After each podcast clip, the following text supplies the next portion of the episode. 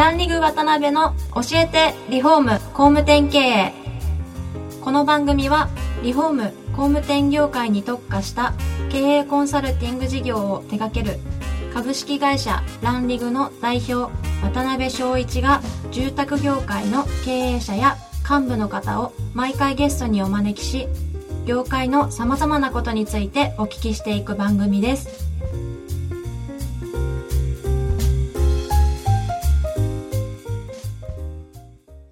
こんにちは。今回も始まりましたランリグ渡辺の教えてリフォーム工務店経営。今回は第4回をお届けいたします。司会進行の志村玲美です。えー、ランリングの渡辺翔一です。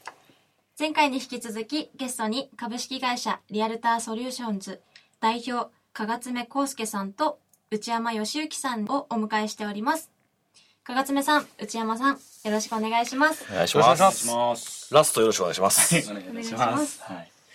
で今回4回の最後ということで、えー今回のテーマはですね、まあ実際にその住宅会社さんがえー不動産に参入されようと思ってもですね、結構いろいろ想像できないことも、まあいろいろ多いと思う思うんで、まああの実際そういった住宅会社さんが参入された時に、本当にあったこう、まあ失敗話とか、え、そこからみたいな 驚きの話とか、まあそういうような話を、えー実際のお話として聞けたらなと思ってます。はい。いえー、どどちら？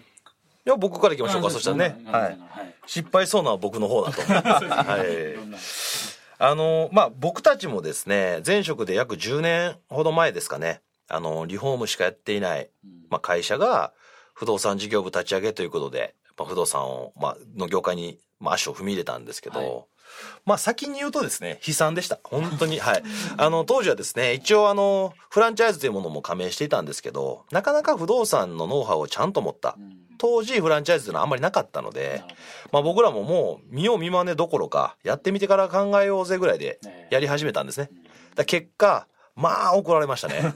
本当に。えー、どんなことあの、なんちゅうたらいいんですかね。まあ一番は、まあ、すごい古い業界ですので、あの、まあ不動産業界特有のルールとか、なんか業者同士のですね、おめえこれだけはやんなよみたいなやつがやっぱあるんですよ。あーそうでしょうね。はい。なんでそこの失敗の数で言うと僕多分結構10年間では日本一位ぐらい やったんじゃないかなっていう。ただやってみて、まあどんなことが起きてもですね、基本謝って許してもらったりもしてるんですね。でも、割と例えば1個例を挙げると、はい建築屋さんしかやってない方って不動産業界のイメージって、これぐらい多分思ってる方がおられまして、何かというと、なんとなく不動産業って横のつながりが大事なんでしょと。うん。なんかこれ聞いたことある方結構いるんですよね。で、なぜ横のつながりが大事なのかっていうところを踏み込むと、ちょっとわからないという方が結構多いんですけど、僕らもやってみて分かったのはですね、あの、不動産業界っていうのは、このエリアと呼ばれる、例えば市とか町とかあると思うんですけど、はいそのエリアの不動産会社と呼ばれるものが、数十社、まあどのエリアでもあるわけですよね。はいはい。で、その、まあ、い数十社ある不動産会社の、まあ、中で、売り物件っていう、その、売ってますよっていう情報をですね、すべての不動産屋でシェアしましょうっていう考え方なんですよ。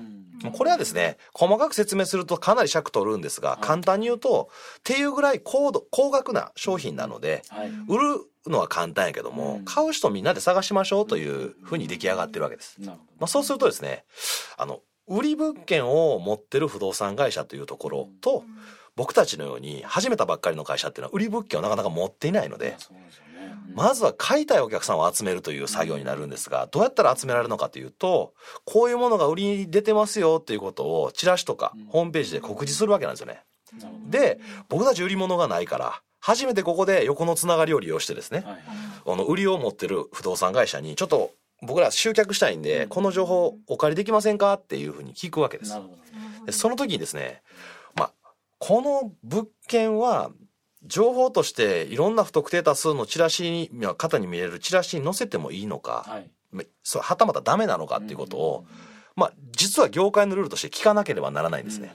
で理由はですね売りたいお客さんからすると個人情報の、まあ、取り扱い上ですね不特定多数の人に教えてくれるなとはい。まあ、ネガティブな理由なんで知られたくないっていう方もいるわけなのでまあ、そういったことを売りの方のですね、担当の不動産屋さんが知ってるわけです。で、僕はそのルールを最初知らなくてですね、もう初めましてのあのオープンチラシです。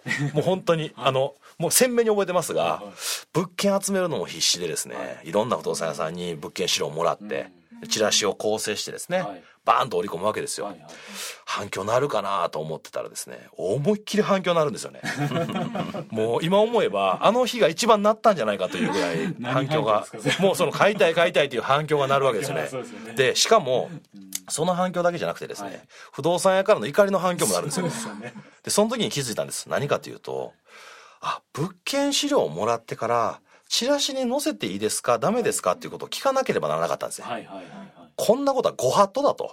よくやってくれたな、貴様ということで言われたんですが、まあ、はっきり言ってですね、知ってやったのか、知らなくてやったのか。はいまあ、要はそこって法律上でもすごい重要なんですよね。うんで僕は完全に善意の立場で知らなくやったので言いましたねこう「すいませんでした」と「今回は知りませんでした」ということで深々と頭を下げたらですねこれが理由で仲良くなったんですよ。いや不動産屋がですね「お前そんなことも知らんとやったんか」と。あお前何知って不動産やったんやという話やったんですが、まあ、何も知らんとやりましたと。あはいはいはい。いうようなまあ本当にまあ本当にあったのかまあ嘘みたいな話なんですけどまあ僕が一応まとめたいのはですねあの今の話で言うとこういうことがいっぱいあるわけです。う。んでよくあの経営者の方にあの業界参入前にですね聞かれるんですね。はい。かつべさんと。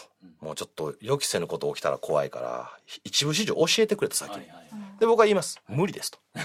まずは入ってしまってからミスしてくださいと。はい。でそのどのミスももう経営がまあ本当にこけるようなミスではなくて謝ったら許してもらえるレベルですと、まあ、そういったことを言ってあげると割とあそうなんだねっていうことで第一歩目を踏んでくれるみたいなことは結構ありましたかね。ね。はい。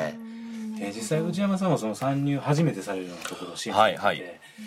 やっぱりそのレベルでのこう恐怖みたいなのやっぱあるんですかね。皆さんやっぱ弱ありますねそうやって。でもその僕自身もそうですけど僕自身いろんな失敗とか、まあ、あの代表には負けますけれども、日本2位かもしれませんけども 多分彼2位です、はい、まあでもやっぱ結構あるんですけどもそういったことを僕も今今の時分でもそうですけどやっぱこう全部を知った状態で不動産業をスタートできるっていうほどもう分かんないですね全貌が。僕自身でもまだもしかしたら知らないことの方が多いんじゃないのかなっていうぐらいはい。いろんなところに関わらせていただくとこういうことあったんですけどどうされてましたって言われることがえちょっと知らないですねそれみたいな。っていうことの方が多いんですよね。なるほどね。でもさっきあの、かがつめが言ったみたいに、対お客さんに対してとか、対業者さんに対して、やっぱり悪意があるような状況でそれをやってるわけじゃないっていうのが、はいはいはい。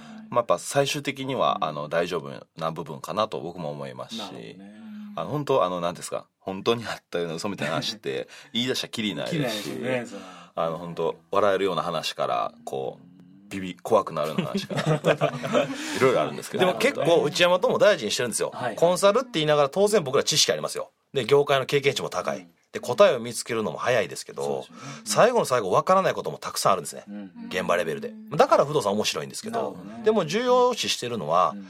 常に顧客と常に同業である業者さんに、まあ、実直な気持ちで、まあ、取り組もうと。その中で答えが A なのか B なのかどをしっかり、まあ、こちらが提示していくしかないので、その考えとか思いっていうものがずれてなければ実は大丈夫なんだなっていうのも気づいてます。なるほどね。なんか間違って、こうこうこうなんで、ただと、こうだと思いますみたいな感じで、やっぱ言い切ってしまうんじゃなくて、ごめんなさい、わかりませんって、ちゃんと言えるかどうかみたいなところも、多分お客さんっていう人は見てはるんじゃないのかなと思うんで、まあその辺はやっぱ大事にしたいですかね。ありがとうございました。4回にわたって。い。やいやもう本当にしたけどなんかご了承今ですね。回の教えてポイントなんですけど。はい、いましたね。はい。そう忘れそうなまああのリフォーム会社さん工務店さんの不動産参入決して怖くないと。ああもうそうですね。恐れるなと。はい。いよろしかったですか？いや本当に今のいいですね。4回目にして初めていいなという。なんちゃらポイントが出ましたね。多分次回がなくなってるはい。で、えーまた機会ありましたらよろしくお願いします。はい。そしたらどうですか？最後志村さんはい。に渡って送ってきましたけど、はい。ね、去年まで学生さんやられてて。そうですね。あ本当にすいません、こんな大人ばっかりで。もうとても勉強になりました。その不動産とかの知識はあのもちろんあまり今働いてる業界も違うので、ないんですけど社会人の先輩としてやっぱ最後の今回の回はやっぱ失敗を恐れずに、うん。こう失敗してからが大事だっていうのがすごく伝わってきて私自身これからの仕事にぜひ生かしていきたいいや、素晴らしいな。はいいや、もうそんな方絶対成功しますよ。はい。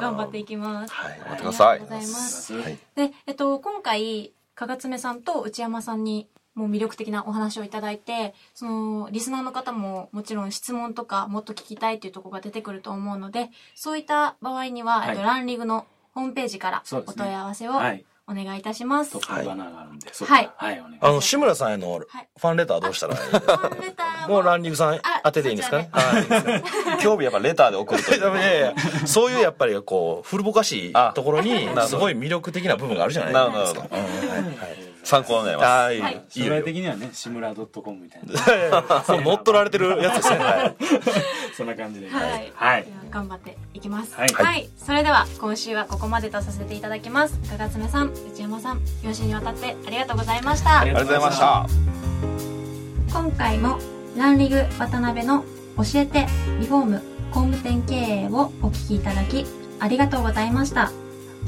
番組では渡辺や住宅業界の経営者幹部の方へのご質問を募集しています。